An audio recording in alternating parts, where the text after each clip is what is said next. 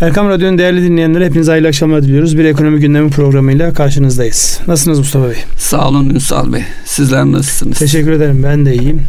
Her zaman olduğu gibi gündemimiz oldukça yoğun. Bundan sonra da yoğunlaşacak gözüküyor.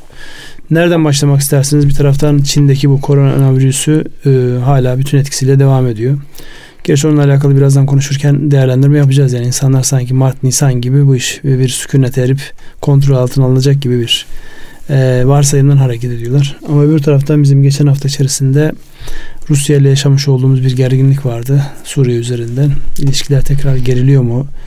E, tekrar eski o gergin günlere mi dönüyoruz diye bir şey vardı. Gerçi insanlar hani teenni ile hareket ederek, dikkatli hareket ederek ve e, bu işe biraz daha böyle e, ne derler ilişkileri koparmayacak şekilde yaklaşarak şu an e, bir problem yokmuş gibi gözüküyor ama potansiyel orada duruyor hala. Evet. Onun haricinde yayınlanmış çok sayıda istatistiğimiz var. İçeride ve dışarıda e, farklı gelişmeler var. Buyurun merkez bankalarının faiz indirimleri var. Arjantin e, yani tabii ne kadar indirse yüzde 44'e çekebildi en fazla. Dolayısıyla e, bunların hepsini birlikte değerlendireceğimiz bir program olacak. E, hangisinden değerlendirmek istersiniz? Özellikle bu koronavirüsüyle alakalı olan tavır ne olur sizce? Beklentiler ne diyorlar? E, Ünsal Bey şimdi bir e, değişiklikle ifade edilen 15 bin e, vaka artışı oldu bir günde. O da işte e, teşhis yönteminin değişiminden kaynaklanan bir fark diye lanse edildi ve o şehirdeki iki üst yönetici de görevden alındı. Dolayısıyla bunun karşılığı e, bir güvensizlik olarak dünyaya yansıdı. Hatta e, FED Başkanı da bu konuyu gündeme getirdi. Gelecekte virüsün olumsuz etkilerini yaşamaya başlayacağız diye ama e, Çin'in neticede bir komünist parti var. Dolayısıyla onun e, çok sert e, ve resmi ağırlıklı bir yapı olduğu için bu istatistiklerin sadece hastanelerdeki şey oldu. Dolayısıyla inandırıcılığının sorgulandığı bir süreçteyiz. E, beklentide bahar aylarıyla beraber yani neticede dünyanın her yerinde baharla beraber yaz aylarında gripal enfeksiyonlar azalır. Dolayısıyla Nisan ayına gelindiğinde bu kendiliğinden yoluna girecek diye bir beklenti var. Dolayısıyla e, genel olarak da tüm ekonomileri etkilendiği e, etkilediği için e, buna inanmak istiyor insanlar. Bu kontrol altına alınacak ümidi e, satın alınmış durumda. O piyasalara zaman zaman olumlu yansıyor. İşte sadece e piyasalar derken petrolünden tutun e, hisse senedi fiyatlarına kadar turizm şirketlerine e, hisse değerine kadar birçok alanı etkilemeye devam ediyor. Ama Çin tarafından bakıldığında Çin'in buna ciddi maliyetinin olacağı en azından bir puanlık bir büyümesini aşağı doğru çekeceğini ifade ediyorlar. Tabi burada kendimiz ülkemiz açısından bakıldığında da e, bunun bize en az e, yarım puanlık bir bölümde yani Çin'den kaynaklanan e, sorunun Çin'den talep edilen ürünlerin ülkemize kayacağı beklentisiyle hatta bunun e, fiili sonuçları da gelmeye başlamış. Dolayısıyla biraz ülke olarak bize olumlu yansıyacak diye de beklentiler Yani var. o beklentileri ben çok anlamlı bulmuyorum. Ya yani kısa vadeli bir şey gelebilir ama uzun evet. vadeye baktığında dünyanın böyle bir e, problemin şimdi başka bir kelime bulamadım. Bela diyecektim de Allah beladan uzak etsin. Turizm tarafında da olumsuz yani, tabii ki. Yani şimdi baktığında dünyada eğer insanlar gezmekten, e, seyahat etmekten bu anlamda korkacaksa ki mesela sabahleyin BBC'ye baktım. Bu haberi dönüp dönüp şey yapıyorlar. İşte Singapur'a gitmiş olan bir İngiliz iş adamının işte 11 kişiye bunu bulaştırdı. bulaştırdı. E şimdi bunu dönüp dönüp işliyorsunuz. Şimdi böyle olunca kim nereye nasıl kim seyahat Çin'e edecek? gider veya oradan Çin'i turist verin. kabul eder misiniz? Çin'i boş verin yani başka ülkelere yani şimdi İngiltere'de bunun var olduğunu görüyorsun 11 kişi bir kişi 11 evet. kişiye bulaştırmış. Oraya insanlar ne kadar e, istekli gitmek ister. Bunların yani dua edelim bir an önce e, bu iş e, ateşi sönsün, çaresi bulunsun ve yürüsün. Bunun altında hiç kimse kalkamaz. O gözle baktığımızda. Evet. Çin'den olan ithalat da azalmış. Bakanın konuşması vardı. Günlük e, postayla gelen paket miktarı 300'den 30'a inmiş. bize. Ya şimdi havalan bunun tabii farklı yansımalar var. Havalanlarında Çin'den gelen malların işte gemilerden boşaltılmasında falan bir ayak sürülmeler bilmem. Şimdi biz nerede duracağımızı biraz e, bu anlamda e, karıştırıyoruz. Yani parası ödenmiş, mal limana gelmiş. Çekilemiyor. Yani çekilemiyor. O Çin'e bir şey yok yani orada artık Çin'le alakası kalmamış o malın. Dolayısıyla hani vur derken öldürme konusunda oldukça mahiriz. Sert yüzeylerde iki saat hayatta kalıyormuş deniyor ama e, bilmiyoruz yani. Yani o tabii şu anki o mış ve mişlerle gitmeyelim. O bizim e, ihtisas alanımız değil. Kimsenin de ihtisas alanı olmadı. Ama Ortaya çıktı yani. herkesi yani. Muhteşem korkutuyor. Yani insan böyle düşünüyorsunuz yani günde 100 kişi 200 kişi yani bu e, bu e, eski tarih şeylerinde o kara vebalarda falan duyduğumuz hadiselerde bunlar. Dolayısıyla bugüne kadar olan o Ebola virüsü, SARS virüsü bunlarla hiç kıyaslanmayacak kadar ve insanlar kendilerini aciz hissediyorlar burada. Çok fazla bir şey yapılamıyor yani öyle 10 bin kişilik hastaneler falan yapmak da meseleyi çözmüyor. Koca 17-18 milyonluk şehri karantina almışsınız. Yanında 5 şehir daha almışsınız. 70 50 milyon şey, deniyor. Yani daha, daha yukarı oldu. Doğrudan etkilenen insan sayısı yüz binleri geçtiği söyleniyor. Onun için söylenen çok şey var. Yani burada e, bu e, karanlık ortamdan işte hangi ekonomi faydalanır bilmem bu, bunu ben çok sağlıklı bulmuyorum. Birisinin aleyhine olan bir şey tamam rekabette rakibinizin e, boşluklarından yararlanın ama bu öyle bir rekabet değil. Bu herkese bulaşacak, herkesi rahatsız edecek bir e, hadise. Onun için e, dua edelim bir an önce evet. e, yani dünyaya da daha fazla insanın canı yanmadan bir şekilde bir çözüm bulunsun. Ya bazen böyle insanlar hamasi duygularla şey yapıyorlar. İşte Müslümanlara Doğu Türkistan'daki evet, Müslümanlara yaptığınız karşılığı falan. Yani şimdi buradan girdiğimizde yani Müslümanın olduğu topraklarda şu an Müslümanların başına gelenlerin her birisinde hani e, Nasrettin Hoca demiş ya hırsızın hiç mi kabahati yoktu? Yani Müslümanların hiç mi kabahati yok sorusu gelir. O yüzden oraya bence hiç evet. hiç girmeyelim.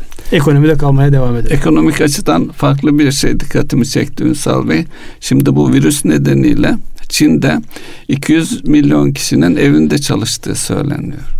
Şimdi bu olay aydınlığa kavuşsa bile bu bir e, sonuçtur e, öğrenilen bir şey var. A demek ki e, 200 evde milyon kişi evde çalışabiliyorsa belki buna 200 milyon artık siz evde çalışın denmez ama en azından bir e, 50 milyon 20 milyon kişi belki yani önümüzdeki süreçte e, insanların evden çalışabileceği bir modelde ön plana çıkmaya başlar. Çünkü şey olarak da ofis kirası yok, işte bir takım e, ulaşım masrafları yok falan vesaire. Verimlilik açısından da bir kapı açılıyor olabilir belli sektörlerde. Evet. Tabi burada e, yani değişen şartlar zaten teknolojiyle beraber böyle bir eğilim vardı. Yani insanların bir iş yerinde çalışmak yerine home office diye tabir edilen evlerinde çalışma. Çünkü teknolojiyle bağlanıyorsun. Eğer ofis düzeninde yazılım, tasarım, grafik ve benzeri şeyler. Toplantılar da yapabiliyorsunuz. Toplantılar şu an yapılabiliyor yani. Uzaktan. Şu an Türkiye'de de e, değişik şehirlerde şubeler olan ya da iş birimi olan e, yapıların çok rahatlıkla işte telekonferans sistemiyle, görüntülü sistemle, herkesin dahil olabileceği yapılarla dolayısıyla bu toplantılar yapılabiliyor. Bunlar artacak yani o e, bu tetikleyicidir, hızlandırıcı bir unsur olur. E, ama onun ötesinde zaten e, mesleklerin iş yapış biçimlerinin değişeceği gün gibi ortadaydı. Burada e, Çin mevzusundan biraz Rusya tarafına geçelim mi? Yani Rusya ile alakalı e, yaşadığımız bu hadise yani tam neredeyiz sorusunun cevabında ekonomistlerin yorumu ve sizin bu anlamdaki kendinize ait hissettiğiniz yorumlar neresidir acaba? Ee, tabii ülkemiz açısından yani piyasalarımıza e, kurları etkileyen e, önemli bir unsur e, Suriye'de yaşananlar ve hele hele Rusya ile bir problem olup olmayacağı artık şu net olarak görüldü ki ee, orada rejimle Rusya'nın birlikte hareket ettiği ve bunun da samimiyet noktasında da Rusya ile aynı şeyde olmadığımız, ayrıştığımız bir süreçteyiz. Ee, en büyük e, ticaret ortaklarımızdan birisi ve tek taraflı enerji satın aldığımız için e, ithalatımızda geçen ay yanılmıyorsam birinci sıradaydı Ünsal Bey. Şey ithalatımızda Rusya. E, vazgeçemeyeceğimiz bir konumdayız. Gerçi onlar da bizden vazgeçebilecek bir konumda değil. Tabi bu politik tarafta, siyasi tarafta işte NATO ilişkileri, bizim NATO'dan uzaklaşmamız, Rusya'ya yaklaşmamız, e, birçok şey değerlendirmeler, stratejistler tarafından yapılıyor ama bizim ekonomik e, açıdan baktığımız zaman Rusya ticaret ortağımız olmaya devam edecek. Yani her yönüyle turizm açısından da en fazla turist e, ağırladığımız ülkelerden bir tanesi Rusya. Hatta konut istatistikleri var. Orada da bakıldığı zaman e, Ruslardan da ciddi sayıda, sayıda Türkiye'den gelip konut alıyorlar. Bu da karşılıklı toplu, toplumsal olarak ilişkilerinde geliştiği e, bir süreçteyiz herhalde e, karşılıklı açıklamalarla bunun yönetilebilir bir seviyede tutulmasına çalışılıyor. Yani aynı fikirde olunmasa da karşılıklı görüşmeler sürüyor. İnşallah e, bizim istediğimiz ve oradaki zulüm altındaki insanları rahatlatacak bir çözüme doğru gidilecek diye ben pozitif yönde beklentiye sahibim. Burada tabii Amerika'nın tarzı enteresan. Amerika birden olaya dahil oldu bir şekilde. Yani dün buralarda herhangi bir işi olmayan Amerika işte e, başkanı temsilen birileri gelip ama Amerika terk etti Rusları orayı yani. Tabii yani oradaki tekrar bir geri dönüş ya da bir güç dengesi yani şunu söylüyor bize bu tip şeylerin sürekli izlenmesi gerekiyor. Yani bunlar böyle Aa, bundan sonra böyledir diye bırakılacak bir hadise değil. Özellikle bu çevre dediğimiz yani dışsal faktörlerin incelenmesi, irdelenmesi analiz edilmesi ve onlara yönelik stratejilerin geliştirilmesi asla ihmale, e, uyumaya, böyle hafiften almaya gelecek konular değil. Dolayısıyla bunu bir kere daha gösterdi Rusya bize. Yani bir taraftan e, çok ciddi konularda işbirliğiniz var ama öbür tarafta hiç ummadık bir şekilde sizi sıkıştırabiliyorlar. Dolayısıyla bunu da dikkat almamız gerektiğini bir kenara daha not edip geçelim. Evet, bunun haricinde e, özellikle bu cari e, ödemelerle alakalı, cari denge ile alakalı istatistik yayınlandı bu sabah. E, onu yorumlamak ister misiniz? Bir de 2019 yılının tamamını görebileceğimiz istatistikler de var orada. Onu yorumlamak ister misiniz? Evet, buyurun başlayın Ünsal Bey. Şimdi e, ben, ben rakamları sadece söyleyeyim bu ay, isterseniz. E, yani beklentiye e, şey, beklentiye o rakamları oranda. vereyim isterseniz. Hı hı. Aralıkta e, 2 milyar 798 milyon dolarlık açık verdik. Geçen ayki açığımız 365 milyon dolar seviyesindeydi. Tabii bu tüm e, yılı da kapsadığı için 1 milyar 490 429 milyon dolarlık bir e, şey olarak gerçekleşti. Yıl sonu olarak faz yıl tüm yılı kapsayan fazla. Ama e, Aralık'ta e, yine eksideyiz. Ocak'ta da yine ekonomi büyümeye bağlı olarak ekside devam edeceğini bekliyoruz. Şimdi burada eksi ol yani yılı artı olarak kapatmış olmak tabii 2019 yılının özel durumunu da dikkate aldığımızda önemli bir başlık. Yani oradakinin e, artıyla kapanmış olması, cari fazla vermiş olmak Türkiye'nin çoktan beri istediği ama bir türlü e, yakalayamadığı bir hadise. Fakat yani iyi bir şey midir sorusunun cevabına baktığımızda bu işi yorumlayan herkesin bizim de içinde bulunduğumuz şey. Ekonomiyi büyütmek istiyorsanız ve şu anki kaynak ihtiyacınız varsa yani cari açık olması normal. Bir zaruret gibi zaruret duruyor. gibi duruyor ama dengede olması, makul olması, sizi e, ele güne muhtaç etmeden yani çünkü cari açık vermek tek başına iyi ya da kötüdür denemez. Nasıl finanse edildiği, onun e, nasıl karşılandığı iyi ya da kötü olduğu anlamına gelebilir. Ona baktığımızda dünyanın en büyük ekonomisi olan Amerikan ekonomisi sürekli açık veriyor. Fakat öyle bir e, parasal güce sahip ki ya da para birimi para o kadar kuvvetli ki evet. Yani cari açık ya da cari fazla vermesi çok önemli değil. Öbür tarafta cari fazla veren ülkelere baktığınızda da onlar da tasarruf fazlalarını tekrar dönüp Amerika'ya borç olarak veriyorlar. Yani cari fazla verenler en büyük cari açık verenin finanse etmekle meşguller ve bunu da devam etsin diye bir gayret içerisindeler. O pozisyona değiliz biz. O pozisyona e, gelebilmemiz için daha e, kat etmemiz gereken mesafeler var.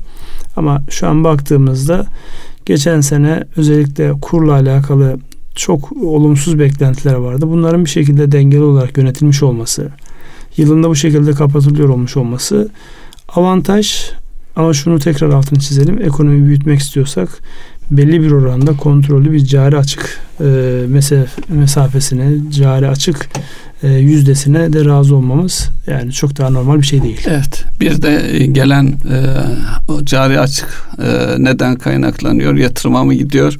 Yoksa tüketim harcamaları mı ön planda oluyor? Ona dikkat etmemiz gerekiyor. Ya alt açılıma baktığımız özellikle bizim bu lüks tüketim ve özellikle elektronik merakımız yani dünyanın hiçbir yerinde e, özellikle bu mobil telefonları, mobil cihazların değiştirme oranı herhalde bizim kadar hızlı değil. Yani bazen böyle yurt dışından misafirlerimiz falan geliyor. Onlarla konuşuyoruz işte Almanlar, Fransızlar, İngilizler, Amerikalılar. Adamların ellerinde yani bundan 5 sene önceki, 6 sene önceki yani şu an Türkiye'de hiçbir gelir grubunda görmediğiniz telefonlar hiç böyle yüksünmeden insanlar çatır çatır kullanıyorlar. Ama bize gelince garip bir şekilde en son modeli almak sanki böyle bir övünç kaynağıymış gibi de onu böyle göstere göstere milletin gözünün önüne konuyor. Bu, bu bir kültür meselesi. Yani orada son model cihazı kullanmanın bir ayrıcalık olmadığı, onun bir üstünlük vesilesi olmadığı, ama onu üretmenin bir üstünlük vesilesi olduğunu, onun yaşam tarzı olarak insanların hayatına sokmanın bir üstünlük vesilesi olduğunu bir şekilde bizim kavrayıp yürümemiz lazım. Kültürel bir e, yürümemiz gereken bir alan var orada. İşlevinden hareket etmemiz lazım. Belki de elimizde olan cihaz e, işlevi itibariyle her türlü ihtiyacımıza cevap verebiliyorsa e, bununla yetinmek. İşlevde, işlevde uyduruluyor yani. Dünyada sosyal medyayı bizim kadar yoğun kullanan toplumlar da çok az. Yani vaktini sosyal medyada geçiren toplumlar da çok. Herkes yaş grubuna göre herkes kendine bir sosyal medya, medya mecrası seçmiş. Ama onun ötesinde herkesin en yoğun kullandığı chatleşme. Sabahtan akşama kadar insanlar birbirleriyle chatleşiyorlar. Biz de yapıyoruz yani insanlar şey kastettim kendimize. uygulamalarla sadece sosyal medya değil işte bankacılık işlemleri ne bileyim e, haritalar şunlar bunlar işte yani, navigasyonlar eyvallah onlar var ben. ama ve lakin bizim daha çok gezdiğimiz yer biraz olayın dedikodu magazin ve networking kısmı. Evet. Yani çevre oluşturma. Çevrede ne olmuş? Yani bu e, Stephen Covey'in ilgi alanı etki alanını tekrar e, hatırlatmak gerekirse dokunduğumuzda sonucunu değiştirebileceğimiz şeylere değil sadece e, çene çalarak vaktimizi harcayacağımız şeylere daha çok vakit harcıyoruz. O da ilgi alanı oluyor. Bizim yoğunlaşmamız gereken şey değiştirebileceğimiz yani etki alanımız.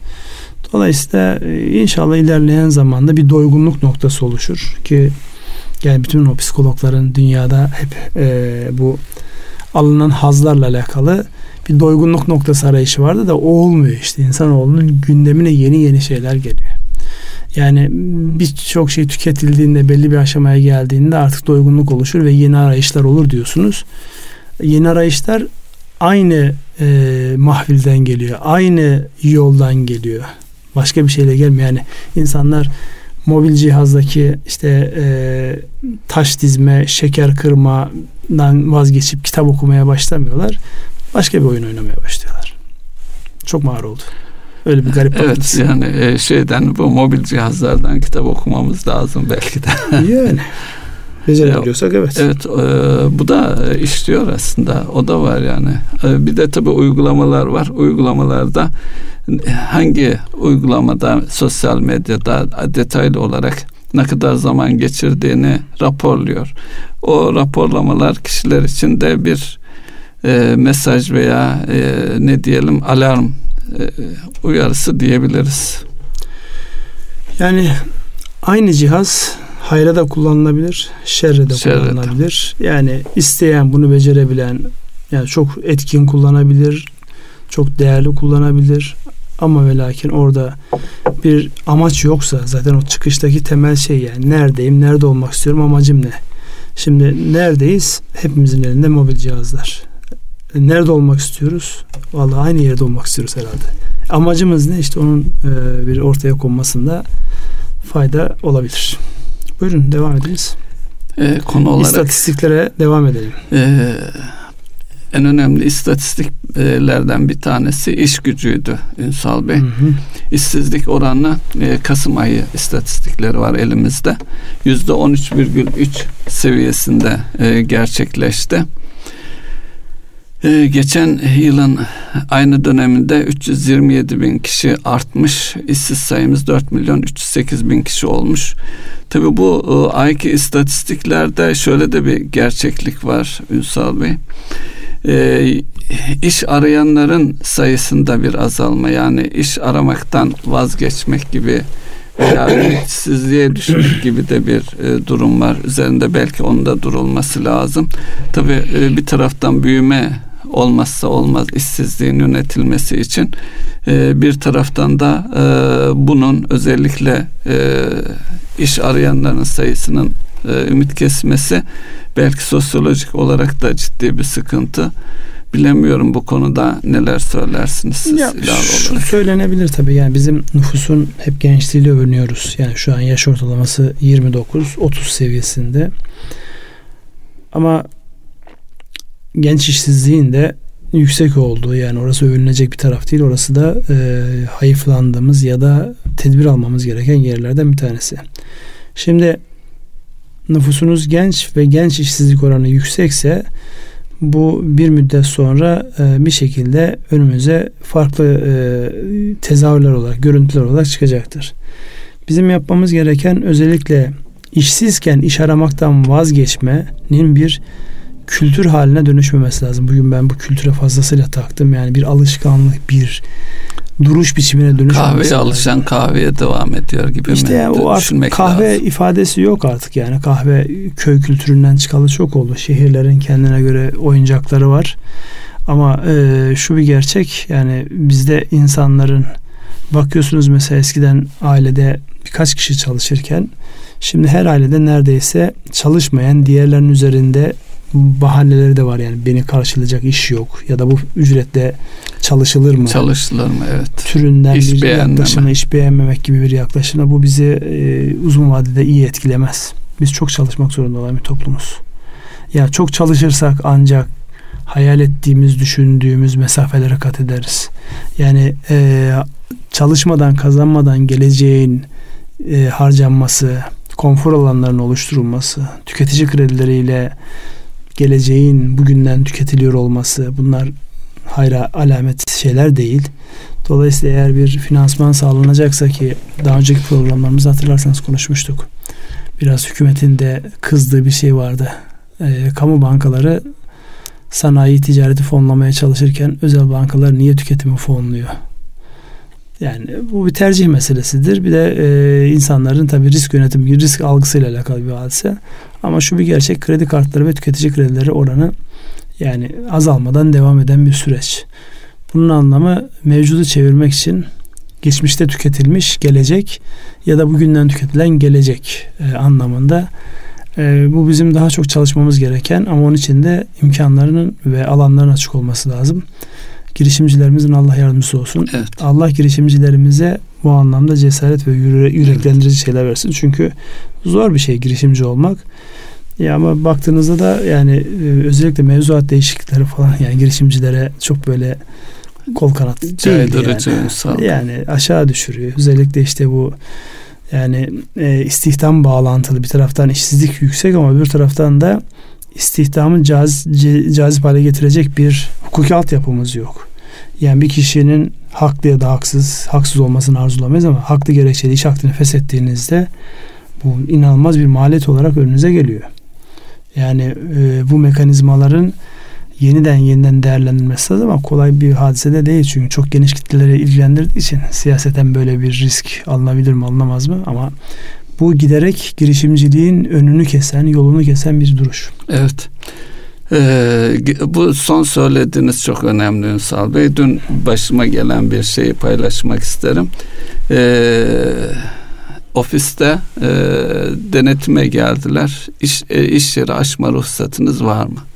E, dedim burası 10 yıldır faaliyette gö- faaliyet gören, gösteren bir iş yeri herhalde vardır yoksa bile dedim bu sizin kayıtlarınızda olması lazım biz her türlü vergimizi çevre temizlik şu bu falan ödüyoruz Ee, tabi o taraflarda iş değiller. İbraz edici, ibraz edin diyorlar. E dedim yani nasıl ibraz edebilirim? E, ceza mı yazacaksınız? Onun için mi geldiniz? Yok ceza yazmayacağız. E nedir? Tutanak tutacağız. 15 gün içerisinde başvurup şey alacaksınız. Bunun bir maliyeti olacak mı? Evet dediler e, metrekareye bağlı olarak. Şimdi bizim yaptığı e, işimiz ofis yani insanlar ve bina içerisinde yangında şuydu buydu her, her türlü güvenliği dahil. Yani e, iş güvenliği açısından risk olan bir şeyde değiliz.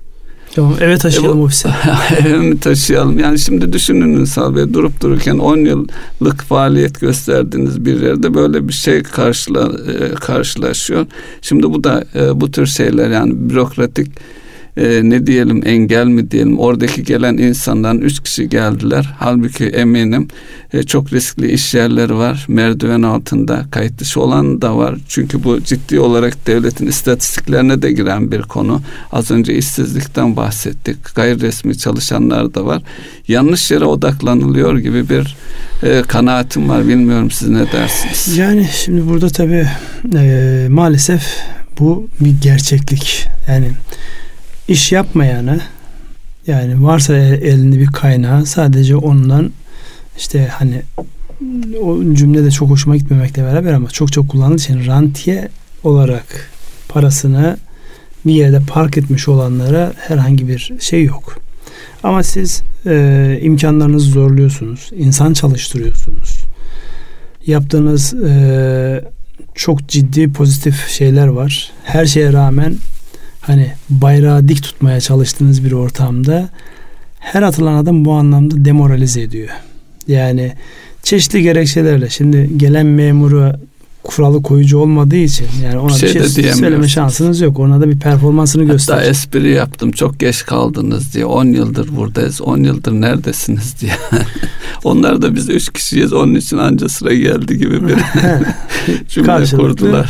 Karşılıklı birbirinize e, bu anlamda bir e, iltifatta bulunmuşsunuz ama dediğim gibi yani burada yaklaşım tarzı ve uygulama. Şimdi dünyanın en güzel, en mükemmel düzenlemelerini getirin bir, o düzenlemeler sizin iş yapma biçiminizle, zihninizle, kültürünüzle uyumsuzsa zaten hayat bulmuyor. Hayat bulduğunda da böyle garip, gar, e, garabet bir hayat bulma hadisesi oluyor. Dolayısıyla yani duyuyorum ben çok sayıda insandan yani şuradan şu işleri bir tasfiye edeyim bir daha girersem diyor. Halbuki biz buradan sürekli insanlara girişimciliği tavsiye ediyoruz. Evet. O iş çok mübarek bir iş. Çok böyle değer olan, ülkeye katkısı olan bir iş. Artık bizim şimdi ilgi alanımızda olan bir konu bu. Çok fazla konuşup kendimize yormayalım ama bu bir sıkıntı yani. Gerçek bir sıkıntı. Evet. Bu yine işsizlikle ilgili Ünsal Bey. Özellikle iş arama, arayan ve iş aramadan vazgeçenlerle ilgili kendilerini geliştirecek bir meslek eğitimi veya geliştirme için bir fırsat, bir zaman. Çünkü bir iş yok şu anda. Batı ülkelerinde genelde e, bu şekilde değerlendiriyorlarmış insanlar. işsiz kaldıkları dönemi yeni şeyler öğrenme, hatta yeni meslekler öğrenme noktasında. bu noktada da bir e, eksikliğimiz var. Bu nasıl aşılır? Ee, bilemiyorum Şimdi yani. Daha önceden belki. E, hem işletmeler için hem bireyler için burada taşınabilir yeteneklerin geliştirilmesiyle alakalı bir şeyden bahsetmiştik. Değişen zaman bizim hala hazırda var olan bazı yeteneklerimizi anlamsız ya da etkisiz hale getirebilir. Dolayısıyla değişen şartlara göre biz yeni yetenekleri kazanacağız ve o kazandığımız yetenekleri de iş bağımsız, sektör bağımsız, e, firma bağımsız taşıyabileceğimiz yetenekler olması. Çünkü bunlar bizim her dönemde yani şu dönemde eğer teknolojiyi kullanmanız gerekiyorsa teknolojideki yeteneğimizi geliştirmek icap ediyor. İnsan ilişkilerini, iletişimi, iknayı, müzakere yönetimini, çatışma yönetimini, takım yönetmeyi, liderlik etmeyi ya da değişen şartlara adapte olma yeteneği gibi hususlar hem bireyler için geçerli hem işletmeler için geçerli. Dolayısıyla böyle bir dönemde bunları yan yana koyduğumuzda insanlarımızın her fırsatı kendilerini geliştirme için kullanmaları gerekiyor. Ben de e, bugünlerde özellikle yoğun çalışan iş insanlarıyla konuşurken şunu söylüyorum. Çevrenin ne tarafa doğru değiştiğinden farkında mısın? ve o değişime yönelik yeteneklerini nasıl geliştiriyorsun? Çoğusunun şikayeti şu kafamı kaldıramıyorum işte eve böyle sürünerek gidiyorum dolayısıyla işte dünyada ne oluyor haberlere bile bakamıyorum. Şimdi böyle bir şikayet var. O zaman bu yenilenme nasıl olacak? Yenilenmeyi kim nasıl takip edecek sorusu gündeme geliyor. Yani hem işi olanları hem işsiz kalanların değişen şartlara uygun yetenek geliştirme konusu ayrı bir başlık. Bu bir tarafı devlete bakar, bir tarafı özel sektöre bakar ama hepsinden önemlisi bireylere bakar. Çünkü şu anki sahip olmuş olduğumuz teknolojik imkanlar bilgiye ulaşma noktasında inanılmaz kolaylıklar sağlıyor. Yani birçok genç görüyorum Anadolu'dan buraya gelmiş. İşte e, üç arkadaş dört arkadaş bir araya gelmişler ev tutmuşlar. E, ne yapıyorsunuz diyorum yemekleri kendimiz yapıyoruz. Nereden öğreniyorsunuz? İşte videoları seyrederek yani annemizden aldığımız tarifler tutmuyor çünkü onların şeyi yok ölçüsü yok yani. Kararınca tuz kararınca biber diyorlar. Kafamız karışıyor ama Bilinçsiz görüntülü olarak yeterlilik Evet. seviyesi. Görüntülerini diyor seyrettiğimizde orada yani üç kişilik bir yemeklerin hangi malzeme kullanılacak noktası bir müddet sonra zaten refleks oluşuyor bizde diyor. Şimdi e, yani yemek konusu keyfe keder bir şey kişinin kendisine ama birçok mevzu yani en azından bilgilenme en azından neye ihtiyacım var sorusunun cevabının e, karşılığının bulunacağı çok geniş imkanlar var. Dolayısıyla insanlara dayanıyor. İnsanların da yani öldüm bittim edebiyatından vazgeçip ölene kadar devam Evet. noktasında. Aklıma şey geldi. Devlet de aslında bakanlık meslek belgelendirme çalışmaları var. Hatta bu konudaki maliyetleri devlet de üstleniyor. E, Normal işlerin yoğun olduğu zaman da özellikle çalışanlar meslek derken her türlü mesleği kastediyorum Ünsal Bey. E, Zaman bulunamıyor. Şu an o tür e, çalışmalar yani kişi sahip olduğu mesleği belgelendirme, o konu belgelendirme deyince zaten hem bir kurs alıyorlar hem de bilmedikleri konuları da tamamlamış oluyorlar. Bir fırsat dönemi olarak da bakılabilir. Çünkü iş bulmada o belgelendirmeler işe yarayacaktır. Hatta bir süre sonra o belgeye sahip olmayan kişiler de çalıştırılamayacak. O Şimdi süreç ne kadar zaman ben alır size bir soru sorayım. Şimdi bir Buyurun. taraftan yöneticilik yapıyorsunuz, öbür taraftan danışmanlık, öbür taraftan insan kaynakları işi yapıyorsunuz. Yani olayın her tarafında bir şekilde değiniyorsunuz. Şu an en fazla bulmakta zorlandığınız çalışan tipi hangi çalışan tipi? Orta kademe. Evet. Orta, Orta kademe ve teknik insanlar. Ee, evet. Liseleri bir bahane ettik işte bir tarihte irticayı hortlattık bilmem ne Meslek şey, liseleri. meslek liselerini bitirdik. Orası zaten bir şekilde bir çöktü. Ondan sonra da yeri ne bir, bir türlü bir şey konmadı. Şimdi baktığımızda işletmelerin en çok ihtiyaç duyduğu e, ara kademe insanlar onları biraz böyle büyük olan yapılar mühendislere e, normal teknik eleman gibi çalıştırıyorlar. Çünkü öbür tarafta da işsizlik patlaması var. Dolayısıyla onun, o anlamda baktığımızda yerli yerine oturmayan birçok şey var. Burada e, yine aynı şeyi söylüyorum yani devletin bu e, organize sanayi bölgelerinin bu anlamdaki ilgili bakanlığın ve sivil toplum kuruluşlarının işte iş adamları dernekleri var bir sürü. evet. El ele verip bizim e, orta kademe yönetim konusunda, orta kademe teknik eleman konusunda yeni baştan bizim bir daha e, bazı şeyleri gözden geçirmemiz lazım. Her şeyi herkesi üniversiteye taşıyarak biz iste- istediğimize ulaşamayacağız. Çünkü e, özellikle teknik liseler, meslek liseleri ve oradaki işte endüstri meslek liseleri yani e, iş hayatına hazırlayarak deneysel öğretme öğretme yaparak insanlar hazırlıyordu. Şimdi siz üniversiteye taşıdığınızda üniversiteden mezun ünvanı mühendis ya da ünvanı işte eğer sosyal bilimler okumuşsa işte iktisatçı, işletmeci ama ne bir vida sıkmış ne bir e, pazarda bir şey satmış. Yani ünvan olan yani az önce dediniz ya sertifikalandırma. Sertifika eğer içi boşsa hiçbir anlamı yok. İçi dolu sertifikalara ihtiyacımız var bizim. Aynen içi dolu insanlara ihtiyacımız olduğu gibi. Ee, orta kademenin üstünde de sıkıntı var Ünsal Bey. Ee, mesela bir İK yöneticisi bakıyorsunuz belli bir konuya uzmanlaşmış. Tecrübe yıllarına bakıyorsunuz ama e, aradığınız pozisyona tam e, tekabül etmiyor. Yani şunu demek istiyorum. İnsanlar şu anda bir yerlerde işlerinde çalışıyorlarsa e, yani e, tabir caizse presle parça basmak diye bir tabir var. Yani Hı hı. tek bir işi yapmak gibi.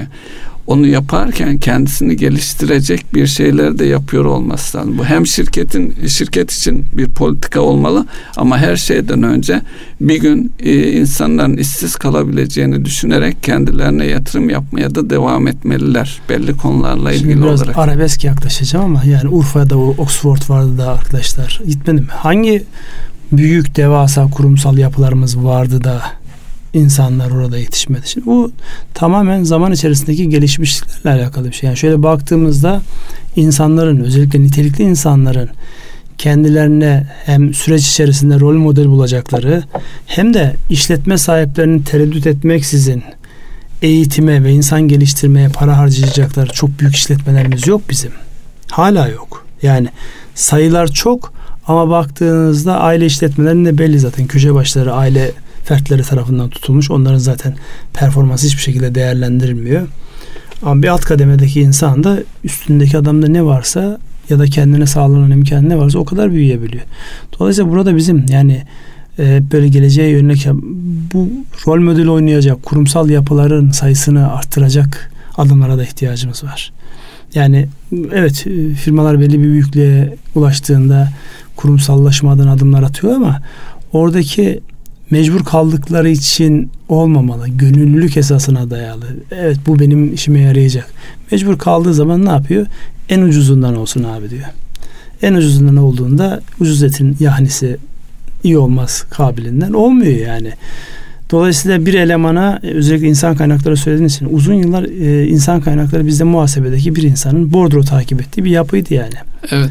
O istihdam, kariyer planlaması, seçim, assessment, değerlendirme, onların farklı bakış açılarıyla eğitim planlamalarının yapılması, performans yok. Bunlar ee, daha yeni yeni. Ücretlendirme, sınıflandırma. Onun için yani daha gitmemiz gereken mesafe var. Yani o kadar. O aynı zaman... zamanda fırsat Ünsal Bey. Yani. Hep ben o eksik olanların hepsinin fırsat olduğunu bütün kalbimle inanırım. Yeter ki insanlar bunun bir fırsat olduğunu fark etsinler ve oraya biraz kafa yorsunlar. Evet. Evet başka istatistiğimiz var mı? İstatistiğimiz evet. yoksa ben güncel bir yani bugünün de e, özeline münhasır ihtas edilmiş, icat edilmiş günlerin ekonomisi başlığını konuşmak isterim. Buyurun onu konuşalım. Vaktimizde bakarsak istatistikler zaten geçmiş dönem olduğu için ama genel olarak istatistikleri e, Aralık ayı istatistikleri e, dış ticaret ve e, e, sanayi üretimi de e, konuşabiliriz. Rakamı zikretmesek bile pozitif yönde geliştiğini e, geçen yılın büyümesinin yüzde yarım beklenirken bire yaklaşmış olabileceği ve Ocak ayının da iyi başladığını söyleyebiliriz. Buyurun. Şimdi e, estağfurullah şu an e, yani işte anneler günü, babalar günü, kadınlar günü, arkasından işte sevgililer günü sürekli işte yılbaşları, bayramlar. Evet yani e, ekonomi bir kısmı e, eğer kültürden, dinden kaynaklanan bir şeyse onlara diyecek çok fazla bir şey yok. Onların çok kadim geçmişi var. Ama bir gerçek var artık e, takvimin içerisinde özel günler ve onlara yönelik ekonomi e, algısı ne kadar ben bununla ilgilenmiyorum işte bu işte kapitalist dünyanın icat ettiği e, batıl şeyler deseniz dahi uyduruk şeyler deseniz dahi hiçbir şey yapmasanız bile şahit oluyorsunuz. İşte bugün de işte 14 Şubat e, insanların özellikle e, sevmenin bir güne endekslendiği, kilitlendiği bir tarih ve insanların buna yönelik arkada bir ekonomi var. Ve bunu da e, parasal değeri olan bir şeyle gösterme ihtiyacı. Evet yani göster, e, bana sevgini göster. Bu kadar mı? Bu kadar mı?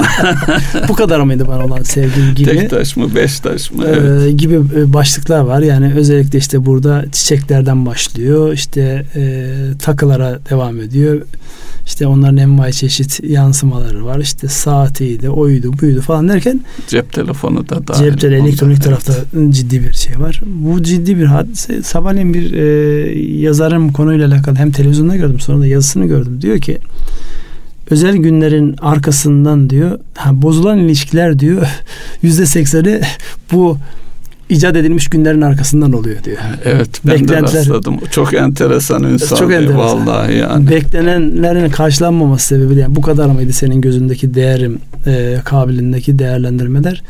Ya bu da mesela sosyolojik anlamda oturup incelenmesi gerekiyor. Yani ya bizim işimiz olmaz reddettim demekle reddolmuyor. Çünkü ekonominin içerisindesiniz. Bu hayatın içerisindesiniz. Ne evet. diyorsunuz bu konuya? Bu nasıl bir ekonomidir? Buradaki algı nasıl işliyor? Şimdi bu zaten e, bu noktaya gelmiş. Öyle bakmak lazım. İçimizde bulundu, içinde bulunduğumuz gerçekliklerle ilgili. Yine sabah benim de bu konuyla ilgili e, televizyonda rastladığım bir şeyde Amerika ile ilgili bir istatistik orada daha böyle şeyler ölçülür ya Ünsal Bey. Yüzde 55 e, bugünü kutluyormuş ve geçen yılki harcanan para 20 milyar dolarmış. Bu yıl ise yani bugüne has e, söyle, söyleniyor. Bu harcamanın 127 milyar dolara çıkması bekleniyormuş. Artış oranını görüyoruz. Çinlilerin keyfi yok. Çinliler biliyorsun benzeri kendilerinin e, kendilerine ait Onlar böyle bir günde günü 38 milyar dolarlık evet, şey olmuştu. Sadece bir e, şeyde yani Alibaba'da 38 milyar dolarlık bir ticaret olmuştu. Bu akla ziyan akla bir şey. Akla ziyan bir şey evet. Evet buyurunuz. Ne diyor Amerikalılar? 27 milyar dolar harcayacaklarmış. Orada da insanlar artık e, buna mecbur hale gelmişler. Hele hele şunu okuyan evet bugün e, herhangi bir harekette bulunmadığım takdirde benim huzurumu kaçacak kaçıracak bir şeyler olacak diye düşünüyorsa insanlar o noktaya geldiyse bu önümüzdeki dönem içinde tabi bu da e, küresel bir şey neticede bakıldığında e, bizim kültürümüzde olan bir şey değil. Ee, ne bileyim Hristiyan bir azizin adına atfedilen bir gün aslında bugün ama şimdi o hiç konuşulmuyor ama işte sosyal medyaydı şuydu buydu geldiğimiz nokta itibariyle böyle. Adam aziz miymiş başka bir şeymiş bilmem ama şöyle bir realite var şu an insanlığın geldiği noktada böyle bir günün ekonomik yansımasının ötesinde herhangi bir paylaşım yaptığınızda kaç kişi beğendi diye bakma hastalığı. Bu hastalığa tutulmamış kaç kişi var? Evet. Psikolojiyi bozan şeylerden Çok biri de ciddi akşam bir bozan. Şey, yani şeyden vazgeçtim. Yani sosyal medyadaki işte bunu beğendi, işte parmağı yukarı gösterdi, aşağı gösterdiğin ötesinde ya işte bu chatleşme programları var. Bir sürü şimdi isimlerini zikredip şey yapmıyorum. Yani kullanıyor herkes. E, yerlisini, yabancısını kullanıyor. Yani bir paylaşım yaptığında işte 20 kişinin, 50 kişinin, 100 kişinin bulunduğu yerde paylaşım yaptığında cevap vermediği zaman psikolojik olarak insanlar şeye giriyor. Travma yaşıyor. Akşam e, böyle bir toplantıdaydım Ünsal Bey. Bir sosyal medya e, sitesinin o konuda uzman eğitim veren ve danışmanlık yapan bir kişi. Kendisinin bile beni bile takipten birileri bıraktığı zaman e, psikolojimin bozulmasından kendimi olumsuz e, düşüncelere sevk etmekten kendimi alamıyorum gibi bir itirafta bulundu. Bunun bu yüzden para e, kazanan bir insanın söylediği bir şey yani. Dolayısıyla bunu sebebi, gençlerimiz sebebi şu. Evet. Ya ben özellikle e, son dönemde farklı e, yönetsel deneyimlerin yansımasını görüyorum ya okuyorum elimde çok sayıda bu anlamda şey var. En son e, bu Intel'in e, CEO'su başındaki kişi e, Andy Grove'un geliştirdiği bir e, model var. Hedeflerle e, anahtar sonuçlar arasında bir bağlantı koruyor. Yani bir hedef var burada. Bir de onun sonuçlandığı rakamlara eti kemiğe büründüğü tarafla alakalı bir geliştirdiği model var. Bu çok kullanılıyor. Özellikle bu dünyanın popüler bu e, geometrik olarak büyüyen şirketlerin hepsinin kullandığı bir e, metodoloji yani hedefle sonuç arasındaki bağlantı kurma şeyinde. Orada mesela verilen örnekler var. Diyelim şirketin CEO'su demiş ki ben bu sene işte e, ciroyu yüzde yirmi arttıracağım. Yönetim kuruluna böyle bir taahhütte bulunmuş. Bu yüzde yirmi pazarlamadan sorumlu tepe adamın artık gündem maddesi. O da şöyle bir gündem maddesi koyuyor. Ben bu yüzde yirmiyi yakalayabilmek için sosyal medyadan 3 milyon kişiye ulaşacağım diye hedef koyuyor. Ee, bunun uzantıları var. Çünkü şu an özellikle sosyal medyada ya da işte bu internetin arama motorlarının dizayn ettiği ya da sosyal medyanın dizayn ettiği takip edilme oranları çok değerli hale geldi. En e, ciddi paralar tabir tam onların ifadesi orada yakılıyor. Para yakmak diye bir tabir var orada. Çünkü mesela siz açtığınız bir şey arıyorsunuz. E, diyelim ben aradım Mustafa Büyükateş diye aradım. Mustafa Büyükateş'in bir şahıs işletmesi olduğunda reklam geliyorsa reklama tıkladığımda Mustafa Büyükateş'in 25 kuruş 50 kuruş gidiyor. Ama orada alt tarafta iki altta şey var. Yani, yani sitenin kendisi var. var. Evet, evet. Ama siteyi tıklamadığım zaman o kişinin yani reklam vermek için koymuş olduğu parayı yakmış oluyorum ben. Dolayısıyla buradan hareket edildiğinde yani insanların takipçi sayısı, ulaştığın e, insan sayısı bunlar artık rakamsal e, anahtar sonuçlarla birebir ilişkilendirilmiş vaziyette. Şimdi bunun altındaki adama bakın. Bunun altındaki adama bakın. Artık herkes e, hedefe ulaşmak için ne yaptığını göster bana diyor. İşte göster bana değil az önceki sevgilinin sevgisini göstermesi gibi bir şey evet. çıkıyor ortaya. Neyle göstereyim? Geçen sene işte bin liralık bir şey almıştın. Şimdi minimum bir enflasyonu da hesapla. bir de benim hissettiğim enflasyon var. Onu da hesapla diyor bin lira oluyor iki bin lira üç bin lira. Gelirler o, şey, o şekilde evet, sonra ne olacak? Dolayısıyla burada yani nasıl ödenecek o paralar? Göstermenin yani hem işletmelerdeki bu hedeflerin tutturulması anlamında hem de sosyal hayatta giderek farklı bir sosyo-kültürel, sosyoekonomik tarafa doğru kayıyoruz. Dolayısıyla bundan da görülüyor olması icap eder. Biz eğer strateji olarak çalışıyorsak, stratejist olarak çalışıyorsak bunları görmek ve göstermek zorundayız. E, daha önce ne dedik? Her yönetici stratejist olmak zorunda. Bunların herkesin görmesi gerekiyor. Evet. Dün akşam e, astronomik bir rakam duydum Ünsal Bey. Onu da paylaşayım. Bu e, sosyal medyada fenomen olanların paylaşım için aldığı ücretleri 100 bin TL'yi duymuştuk. Dün akşam 500 bin TL'yi duydum. Ödenen rakam olarak. Ya bu artık yani fenomen olmak ve e, işte a, aynı hastalıktan ben artık onu hastalık olarak görüyorum. Beğenilme ve beğenilmiş olanı tüketme isteği, ihtiyacı. Ee, bir şey sorayım. Halo etkisi diye bir şey duydunuz mu? Evet. Halo etkisi neydi? Hatırlayın. Halo etkisi bir insanla bir şeyi beğeniyorsan onun yaptığı her şey sana hoş geliyor. Evet. Özellikle bunu ticarette Pozitif, nerede kullanıyoruz? Negatifte de aynı şey negatifte oluyor. Negatifte de evet. ona da e, boynuz etkisi deniyor. Evet. Horn etkisi de, horn efekt deniyor. Şimdi hava etkisinde şöyle bir şey var. Yani siz eğer bir adamı, bir markanın bir ürünü beğeniyorsanız sizin şöyle bir kabulünüz var. Bu adamlar her şeyi düzgün yaparlar, doğru yaparlar. Ve bu o kadar yaygın ki şu an. Ve tehlikeli. Yaygın ve tehlikeli. Dolayısıyla siz eğer yani İngilizcesini söyleyeyim halo etkisini o pozitif etkiyi değil de boynuz etkisini, horn etkisini yakaladıysa ona tutulduysanız eyvah ki ne eyvah. Yani bir ürününüz yanlış algılandıysa ağzınızda kuş tutsanız, yırtsanız, debelenseniz insanlar sizin başka ürünlerinize bakmıyor. Dolayısıyla şu an imaj yönetmek, itibar yönetmek o kadar değerli hale geldi ki etik değerler ve itibar yönetimi şu an her işletmenin en önemli gündem maddelerinden bir tanesi olmak zorunda. Yani düşünün siz yıllarca emek vermişsiniz. 30, 40 yıl, 3 nesil, 5 nesil emek vermişsiniz. Gıda ile alakalı bir iş yapıyorsunuz. Yalan yanlış bir e, sosyal medya paylaşımı sizin 30-40 yıllık emeğinizin üzerinde böyle cayır cayır e, bir ateşi tutuşturabilir. Dolayısıyla burada yani e, kimseyi paranoyaya itmeyelim ama böyle bir realite var.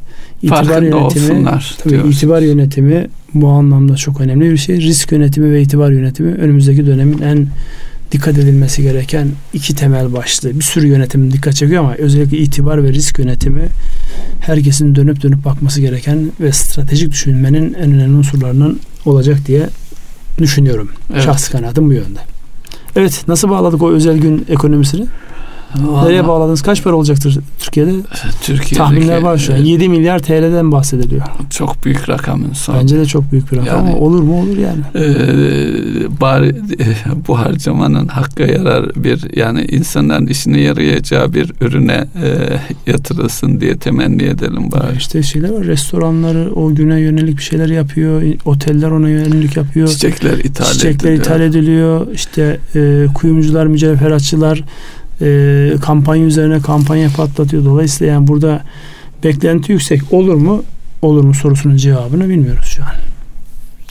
Evet ama önümüzdeki yıl şunu şimdiden söyleyebiliriz. Bu rakam daha da artacak görünüyor. Bunu e, firmalar açısından da bir fırsat penceresi olarak da gösterebiliriz belki. Ya bu bir duruşla alakalı bir şey. Şimdi burada hani diyorum ya insanların değerleri, kendi kişisel değerleri yani bu tip şeyler görmezlikten gelmek de bir yöntemdir.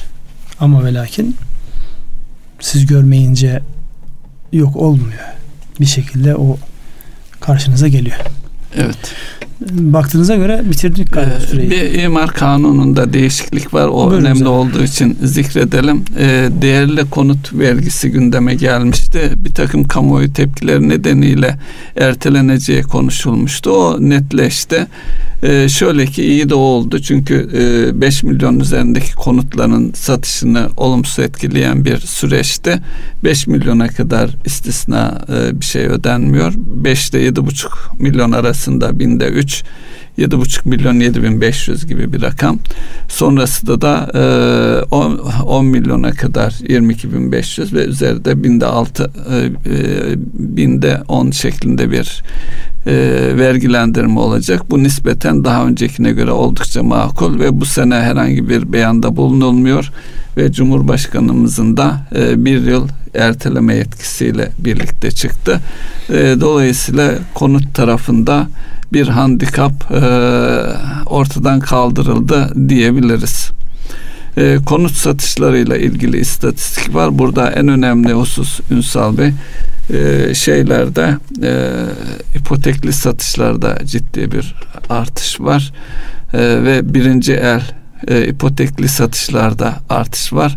O da daha önce e, gündeme gelen kamu bankalarının başlattığı bir şeydi. Özellikle bir tarafında e, firma tarafında da kredilendiriliyorsa o, o firmaya dayalı e, konutların öncelikle satışının hareketlendirilmesi için demek ki sonuç verdiğini ifade edebiliriz. Ana hatlarıyla e, vaktimizde de bakarsak tamamlandı gibi. Bitirelim Sizin diyorsunuz. ilave edeceğiniz konular Yok var mı? ilave edeceğim bir şey yok. Çok farklı gündem maddeleri olduğu için bir saate sıkıştırılmış yani bir saatten daha az bir zamana sıkıştırılmış ve haftalık değerlendirme ancak bu şekilde oluyor. Bazen yani hafta içerisinde onu e, sizin de yaşadığınızı biliyorum. Şu konuyu konuşalım deyip ama arkasındaki gelişmeler o konuyu ezip geçiyor. Evet. Dolayısıyla konuşamıyoruz. Artık olabildiğince dinleyenlerin affına sığınarak. Erkam Radyo'nun değerli dinleyenleri bir ekonomi gündemi programının daha sonuna geldik. Sürçülisan eylediysek affola. Hepinize hayırlı akşamlar diliyoruz. Hayırlı akşamlar.